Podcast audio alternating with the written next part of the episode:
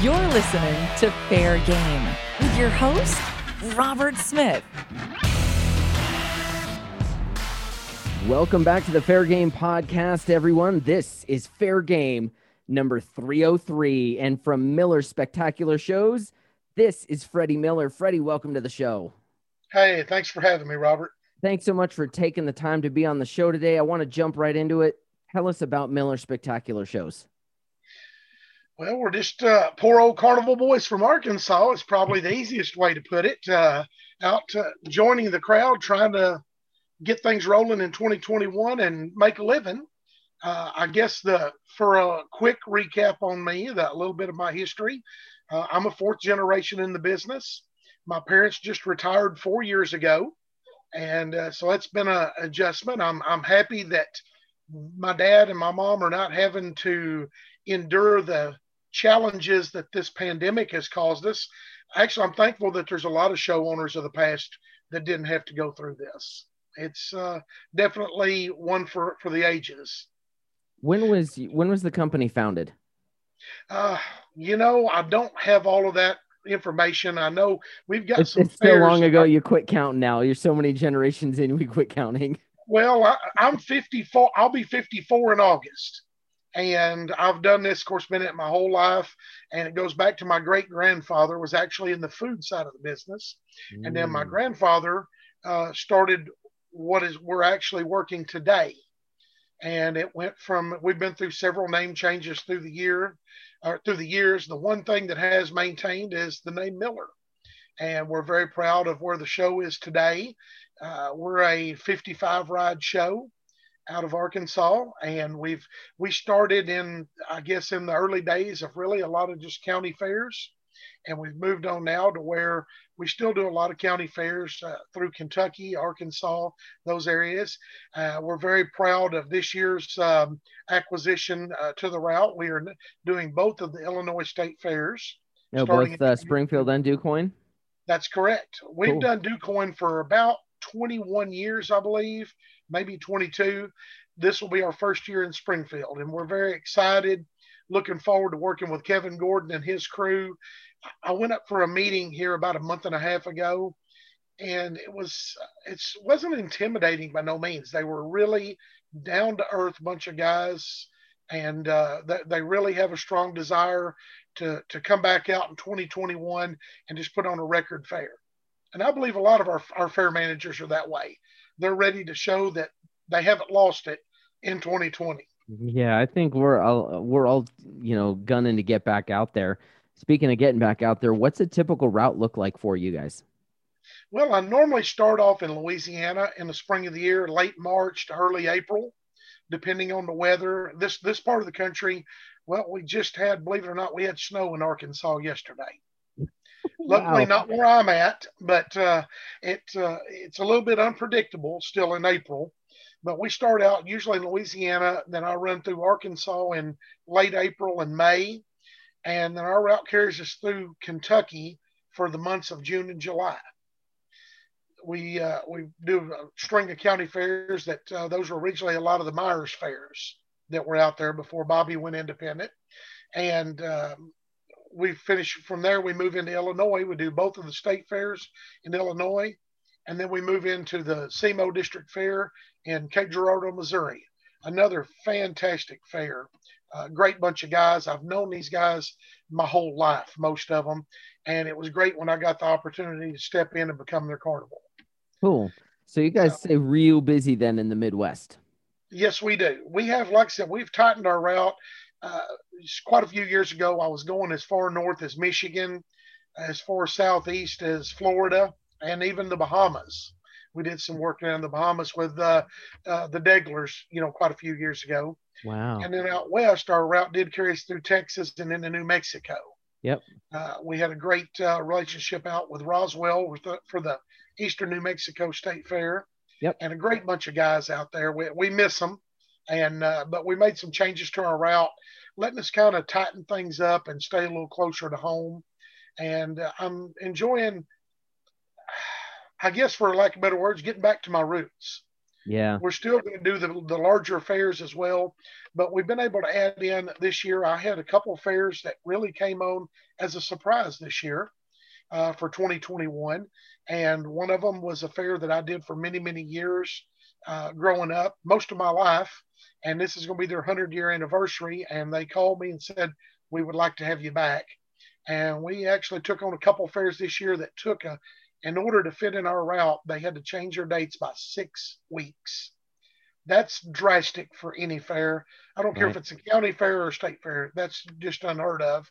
And they really wanted to work with us, and, and we're enjoying the opportunity that, opportunity that they've given us. Well, we're seeing a lot of movement of dates. I mean, Miami went from March to the end of the year. Florida State Fair moved; it just opened. Um, uh, it's either today or tomorrow they're opening, and so uh, and they're literally they're moving they're scrambling to save their own lives because if they can push back just far enough to the point where they can get a fair in this year and their state opens then they've got a shot that's so i think we're going to see see a lot of that where carnivals that used to be with with one fair for you know 15 years they might not be that carnival anymore just like we're seeing with some entertainers. Um, there were fairs that we couldn't get into last year because they had all their entertainment booked.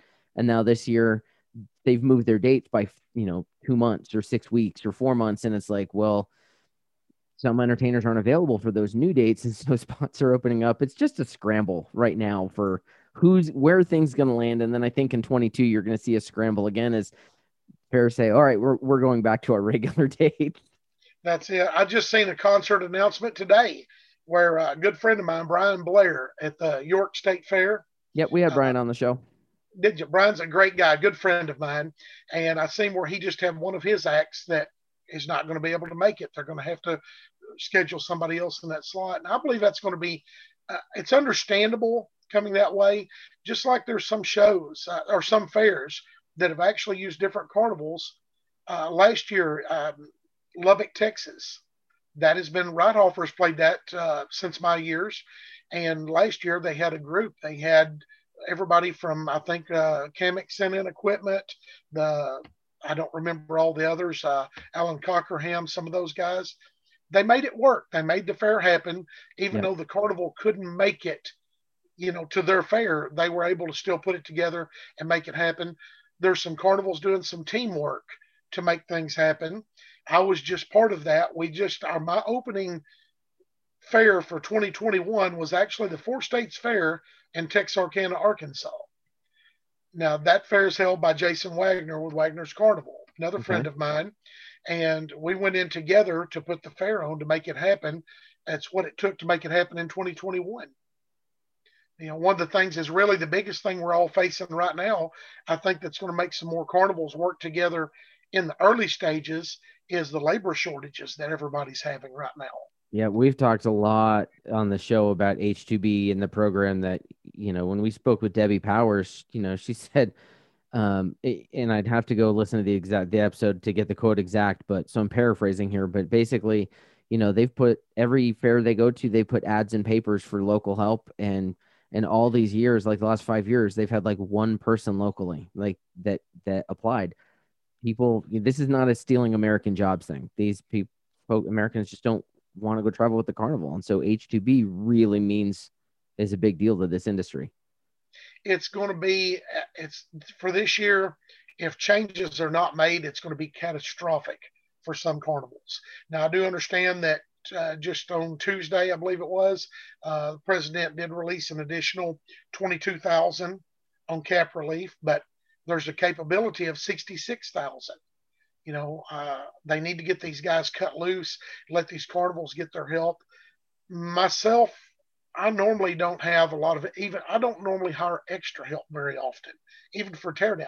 I carry a full crew to do everything with. And right now it is a struggle to keep enough manpower and not just to keep enough manpower, to keep enough quality manpower sure. to make everything happen. Sure.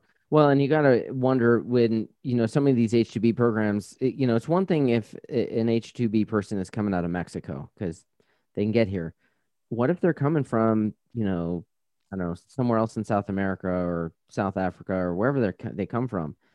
And what if there are travel restrictions because of COVID? You know, we've still got travel restrictions to to and from Canada and whatnot, and that that's a big monkey wrench in this whole thing. Forget the H two B visas. Even if you could get the visa, can you get them here? That you're correct. That is a challenge right now. We we normally use the workers coming out of Mexico, but there are shows that are using, you know, the South Africans and uh, and other areas that they're coming from, the Russians, uh, things like that, and they're not. There, there's no way they're, we're not going to be able to get them here in the amount of time. By the time these restrictions are lifted on the travel bans, it will be too late. Yeah. The, the damage will be done at that point. Yep.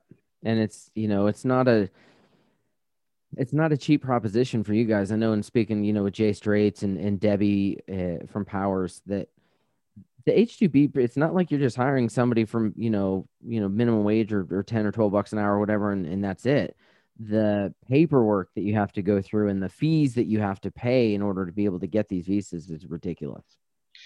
I don't believe that there's a show owner in the country that would not rather have a full American workforce if they could do it the problem we're facing are are facing is right now the Americans that we get are just they don't want to work. That's yep. that's our problem, and um, I'm sure I'll get slammed on this by somebody, but our government is our issue. Too many things are free, and that nobody wants to work for the money anymore because they can get these handouts everywhere you turn around. Well, and I think there's so, just a general work ethic that's not taught anymore. You know, my sister's been in retail management. She started in retail here in Albuquerque when she was, know, 15 or 16 years old, working at uh, Walmart or something like that years ago. And she's been in retail management now for the the better part of the last 30 years. And she struggles with the same thing here in Albuquerque.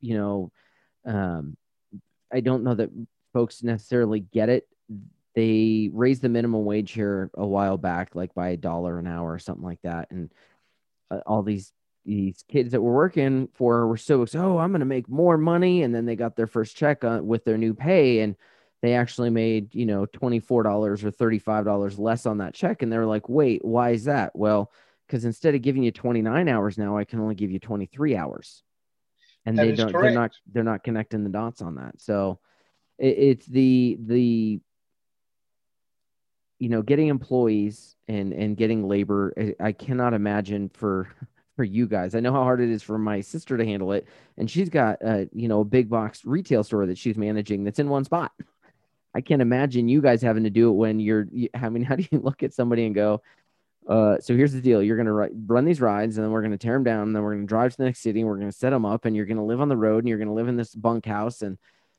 that's not appealing to a lot of people life now. I mean, you know, for a lot of us, life on the road, that's what we do. We love it. Uh, but it's definitely I can see where it's a it's a challenge for you guys, and I think if the H2B program needs to be expanded to make it happen, then let's do that. If this business was easy, everyone would be doing it. But you do have to love truth. the carnival business. Uh, that's the truth. You got to love it for multiple reasons. You got to love it to be able to endure it and not give up on it. Because yep. with what some of the curveballs that 2020 threw at us. I, I'm surprised that there were not more people to throw in the towel and say, that's it, I'm done. Let's talk about 2020 here, real briefly.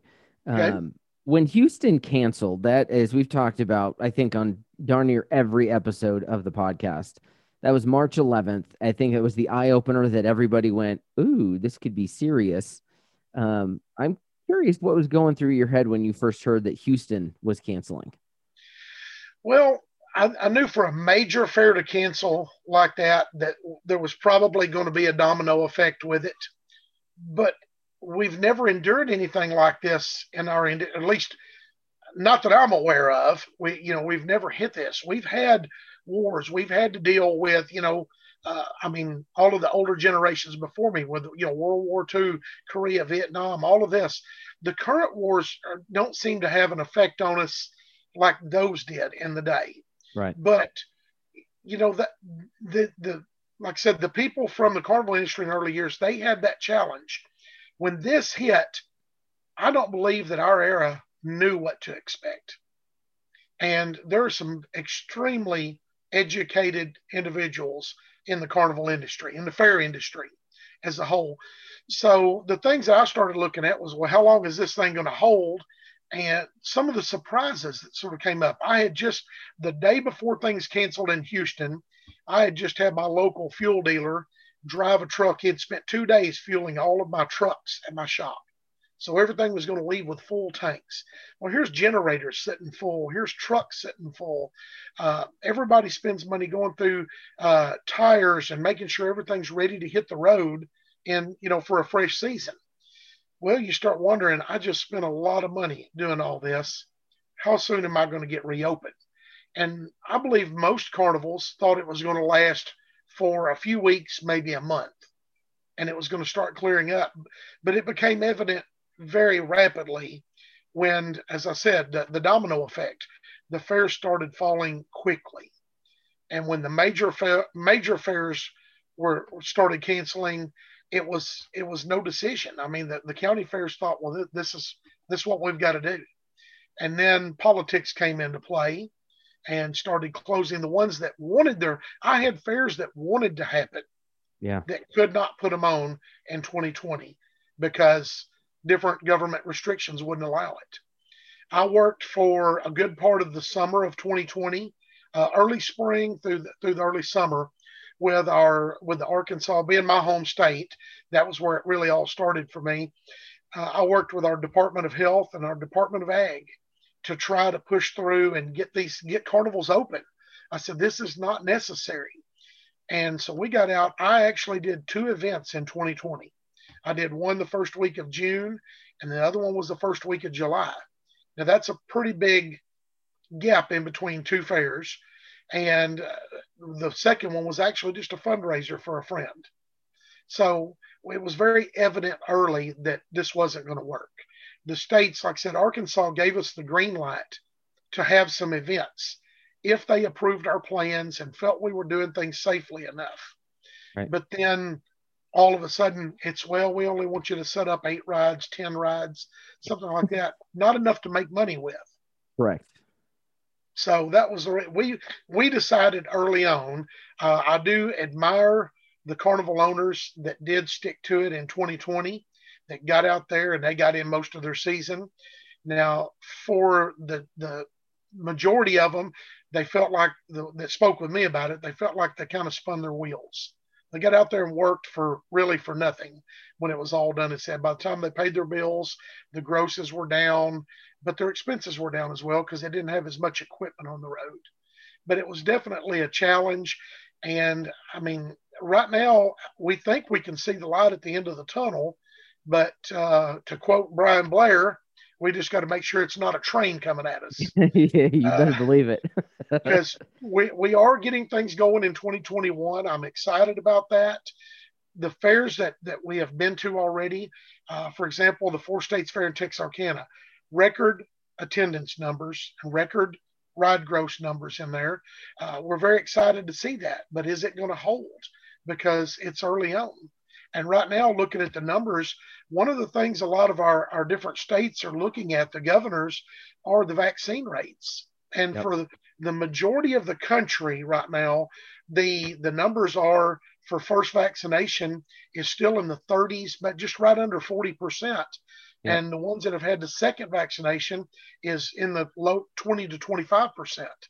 Those numbers, I don't believe, are good enough for some states to work with.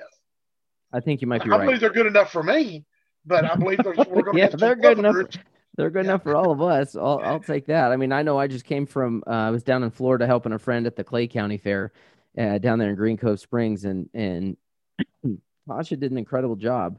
Uh, had great signage, you know, hand washing station, hand sanitizer everywhere.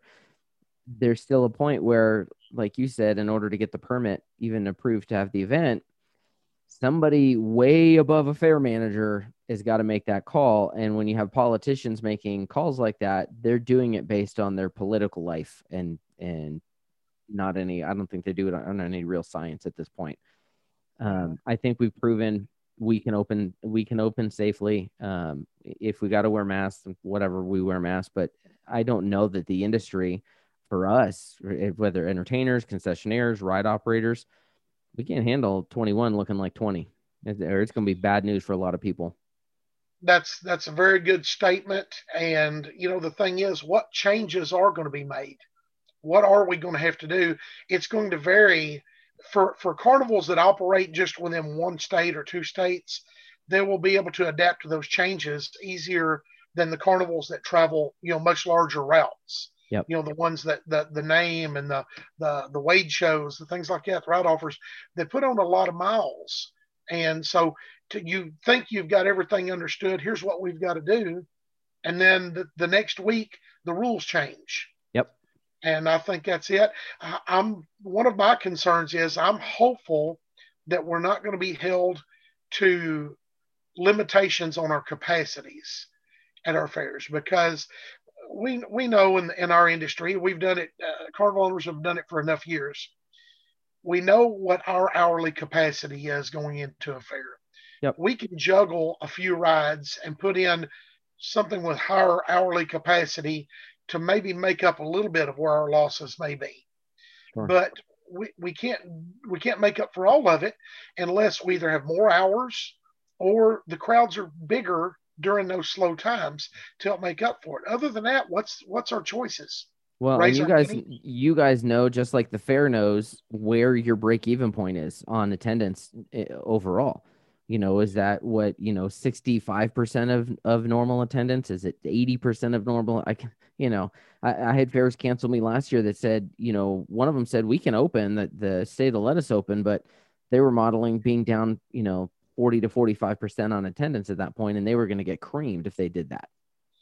and the contracts not all contracts are structured for that some some contracts and i'm, I'm not bashing the fair industry um, i believe from what i've seen most of the fairs have really they've really twisted themselves to work with their carnivals to make things happen.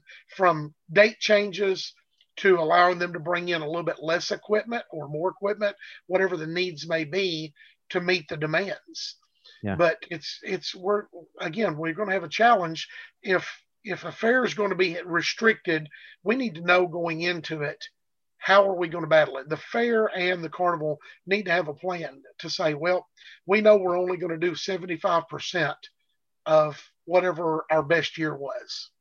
If we know that going in for example let's adjust to it. Let's make sure that the fairs and the carnivals work together to find how to, how to find that middle ground where we're both successful.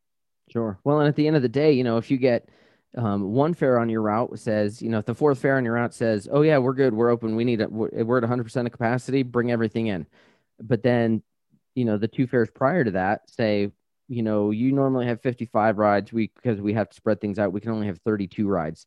Well, what do you do with the other rides? You still got to drive them down the road in order to get them to the next place. Depending on where that route goes, you still got to spend the fuel money. And if a ride's parked, it's not making any money for you if it's sitting in a in a parking lot. That's exactly right. Our expenses are still there. We know our payroll expenses are not going to change.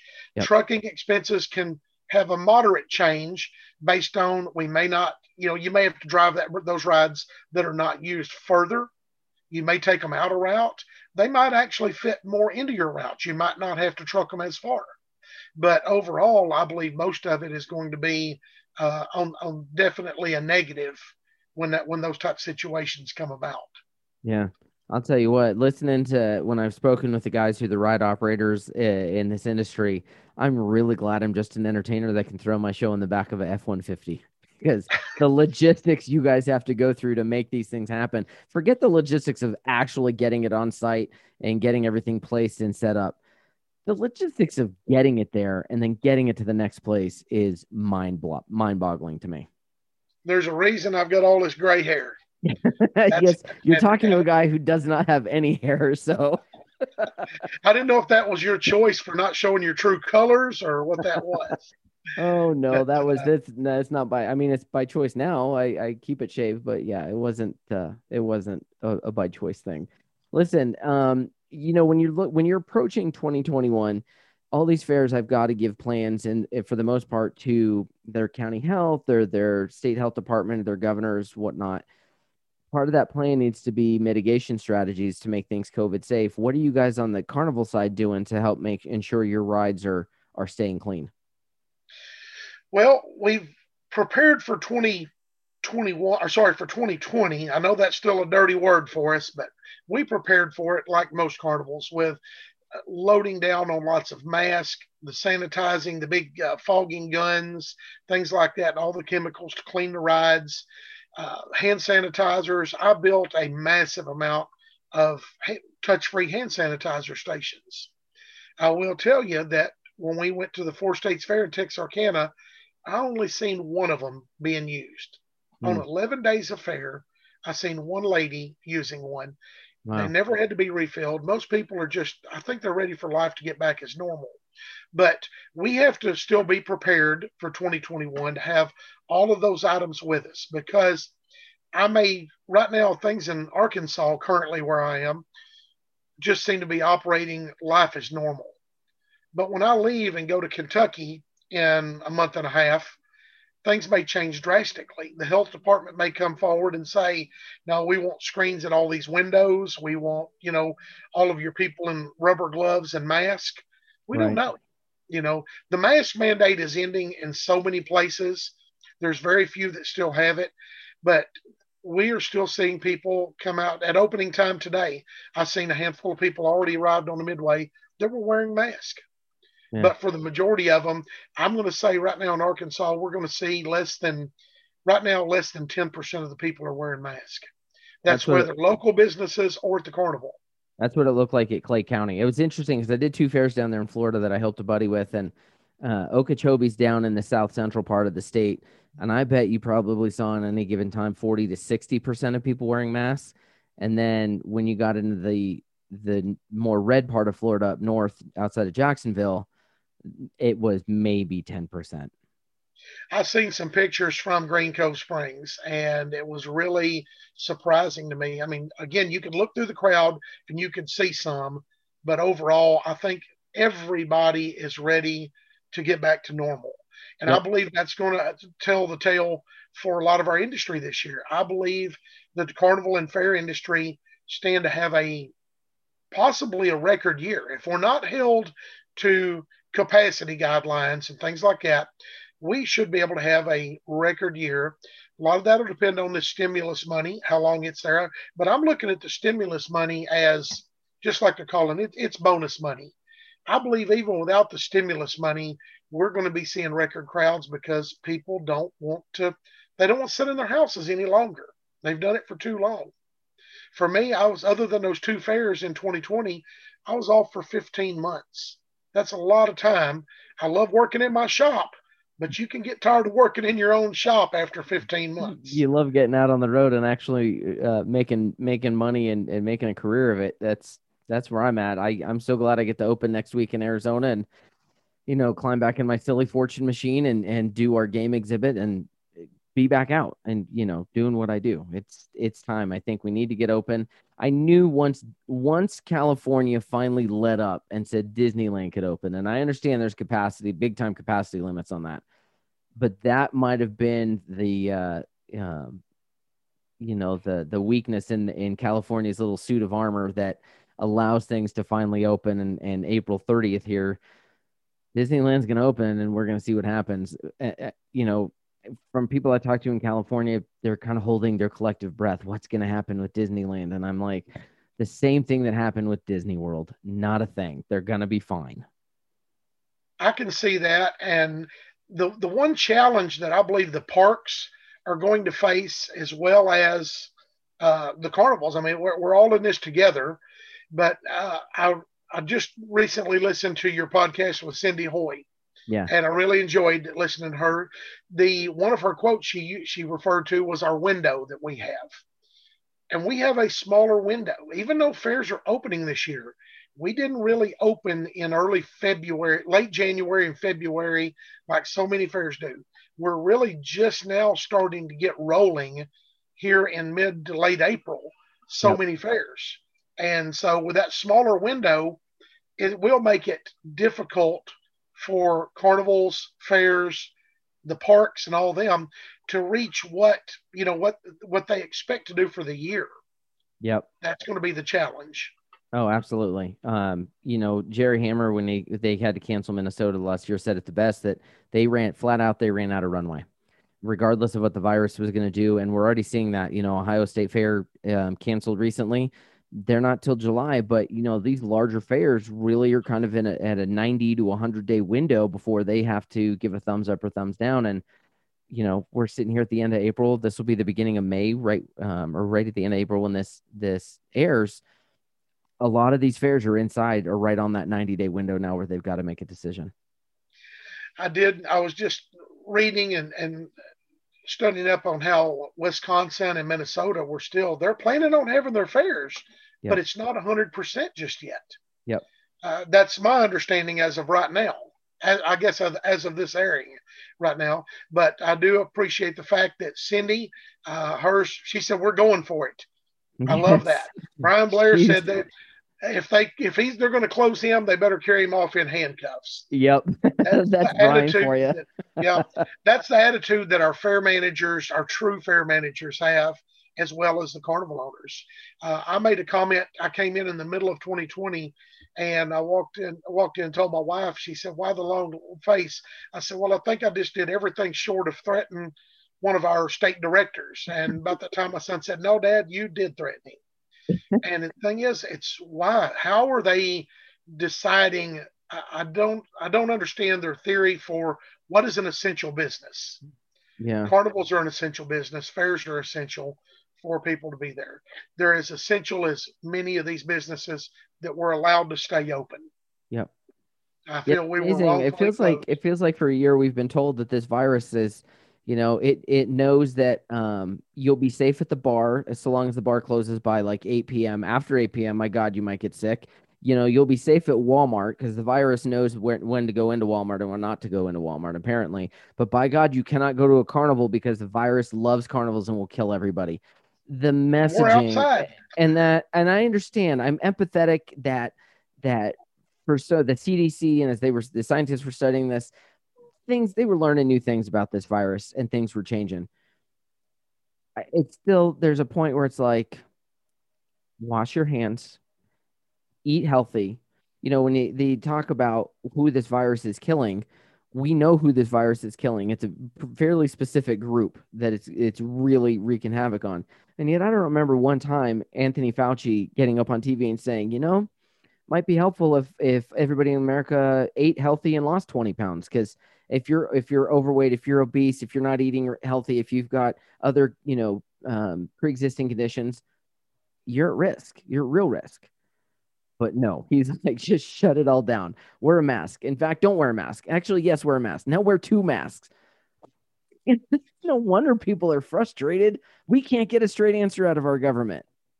And we just got, I see where there was just an interview days ago where they ask, you know, when, where do we draw the line? When is this going to end? At what numbers do we need to hit? The man that should know can't answer the questions for us. And that's what's scary to our industry. The people that we need answers from. I spoke with one of my Kentucky county fairs today. They've been calling the state, they've called the governor's office, the Department of Health, everybody.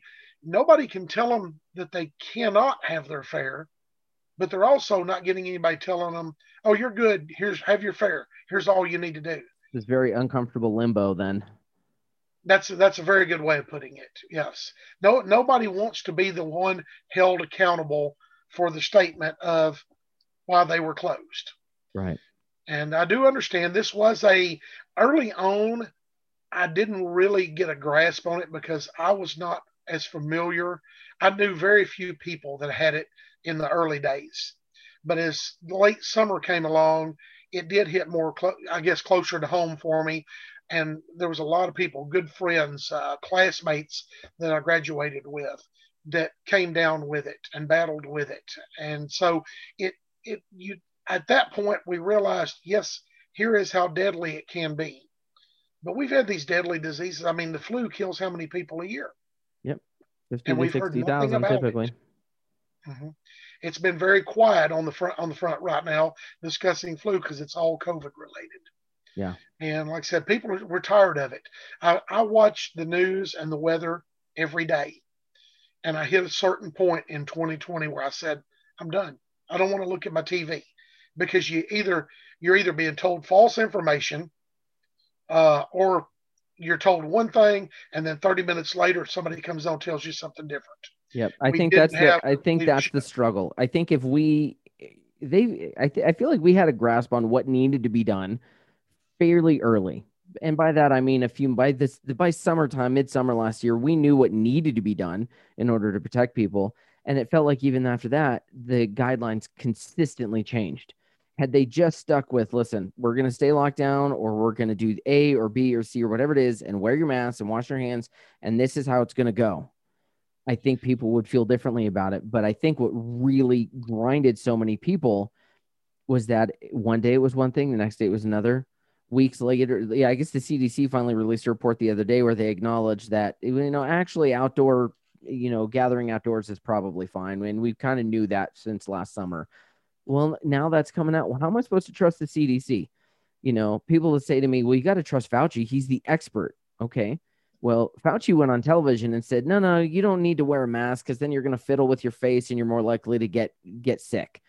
You know, and then like two weeks later, he was like, "No, you absolutely need to wear a mask." And then I've had people say, "Well, he did that because he wanted to preserve as much as the PPE supply for essential first responders, for doctors, nurses, medical people, as possible." I said, "Okay." So you're telling me he lied in order to manipulate the American public. So why do I trust him?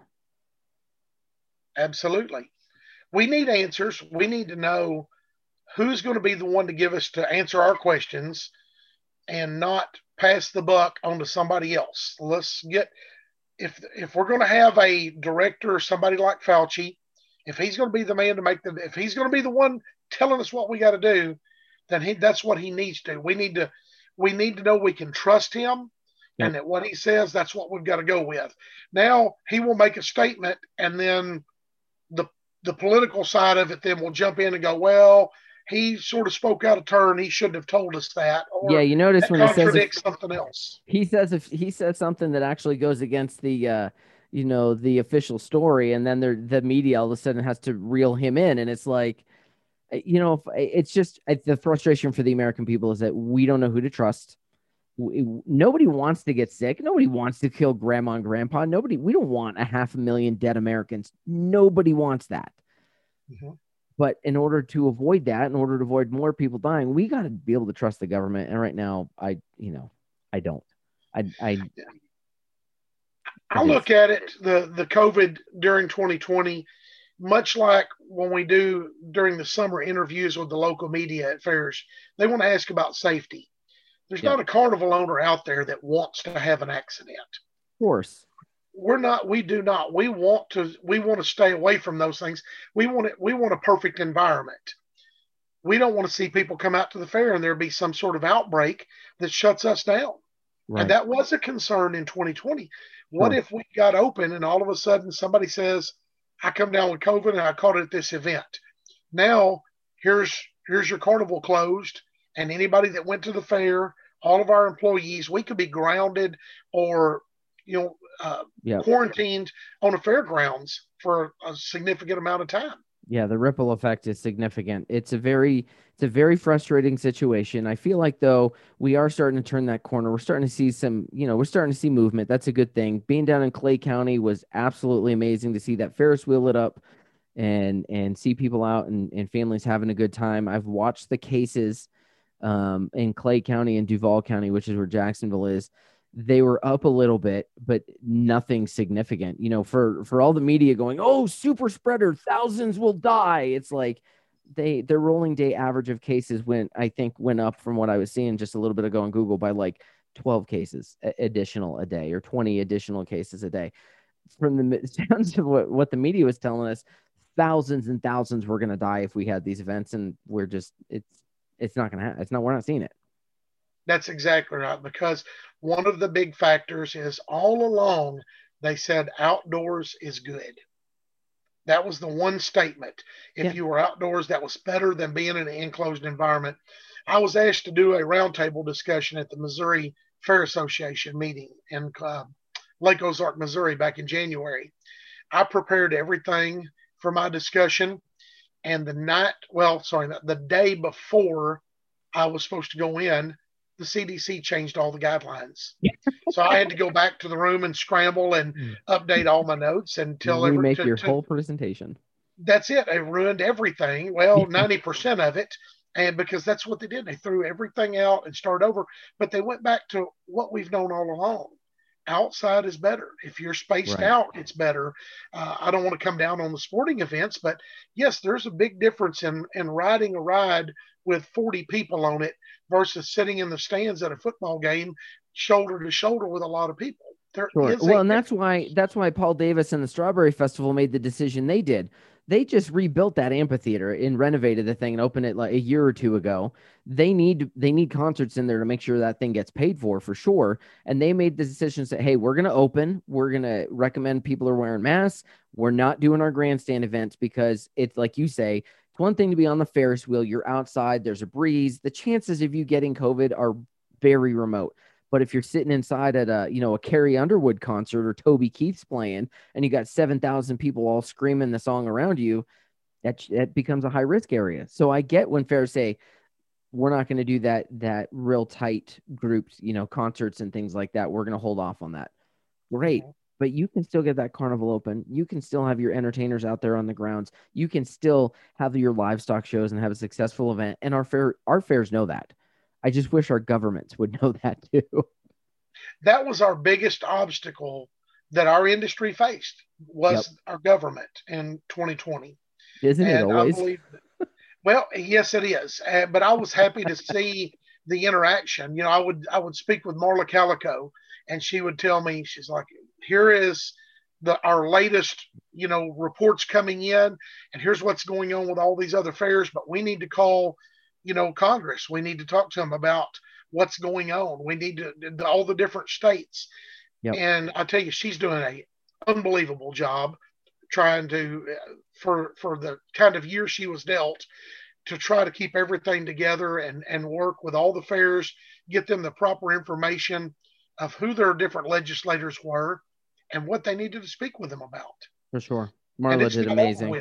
we're going to have to maintain that mentality Yep. from here out we need our had this thing on lockdown from the beginning. I, I shouldn't say that's like a bad word to use lockdown, but she's really the work that she's done when we inter- when I interviewed her, the the subscription she has to different medical journals. I mean, she is in there scouring over every inch of it, trying to get the most up to date and accurate information out to the industry. Um, she's just done. A, she's done an amazing job, and I think uh, we're we're lucky that she's at the helm of of the industry right now. Listen, I really appreciate your time. We're just about out of it, uh, actually. Before you go, everybody who comes on the show goes through a little speed round series of questions. So I'm going to ask you six quick questions. okay You give me your best answer for each. Are you ready? i'll do my best for you Question number one Favorite ride on your Midway? Has to still be the merry-go-round Perfect. i've just been a carousel fan my whole life Which fair food do you enjoy most? I'll try to stay away from most fair foods. I know I shouldn't be the one, but growing up with this in this industry, it's you know, mom, I'm hungry. Here, have a corn dog. That's what I grew up with. Uh, I'm gonna say probably today would be I've just still got to be a popcorn or a funnel cake type guy. Probably funnel cakes. Perfect. Best concert you've ever attended? Bob Seger, iPhone or Android? iPhone all the way. You can have dinner with one celebrity. Who would it be? Oh, boy, you're making it tough on me there. I might have to go. Uh, I might have to go sweetheart wise. I know my wife's going to end up listening to this, but I'm going to say somebody like uh, Angelina Jolie or somebody like that. Oh, there you go. I'm real interested in like this work they do of uh, like adopting these kids and how she does so much work at um, the effort that she puts forth outside of her career. Yeah. I think that's very important. Yeah, she's got a real humanitarian, a little bit like Bono, a little real humanitarian streak going on there. I think that to me is, I think that's fascinating uh, part of her. Uh, last question: You can be a guest star on any television show, past or present. Which show would you want to be a guest star on? Yellowstone, excuse me, Yellowstone. Fantastic, Freddie. Where can folks learn more about Miller Spectacular shows? Well, uh, hopefully there'll be plenty to read about us in the future. All good, we hope. But uh, our website, we've got a brand new website being built right now, should be up any day. And you can visit us at uh, millercarnival.com. Millercarnival.com. Freddie Miller, Miller Spectacular Shows. Really appreciate your time today. Thanks so much for coming on the show. Hey, thanks for having me. You've been listening to the Fair Game Podcast. Fair Game is a production of Robert Smith Presents. For more information, please visit robertsmithpresents.com.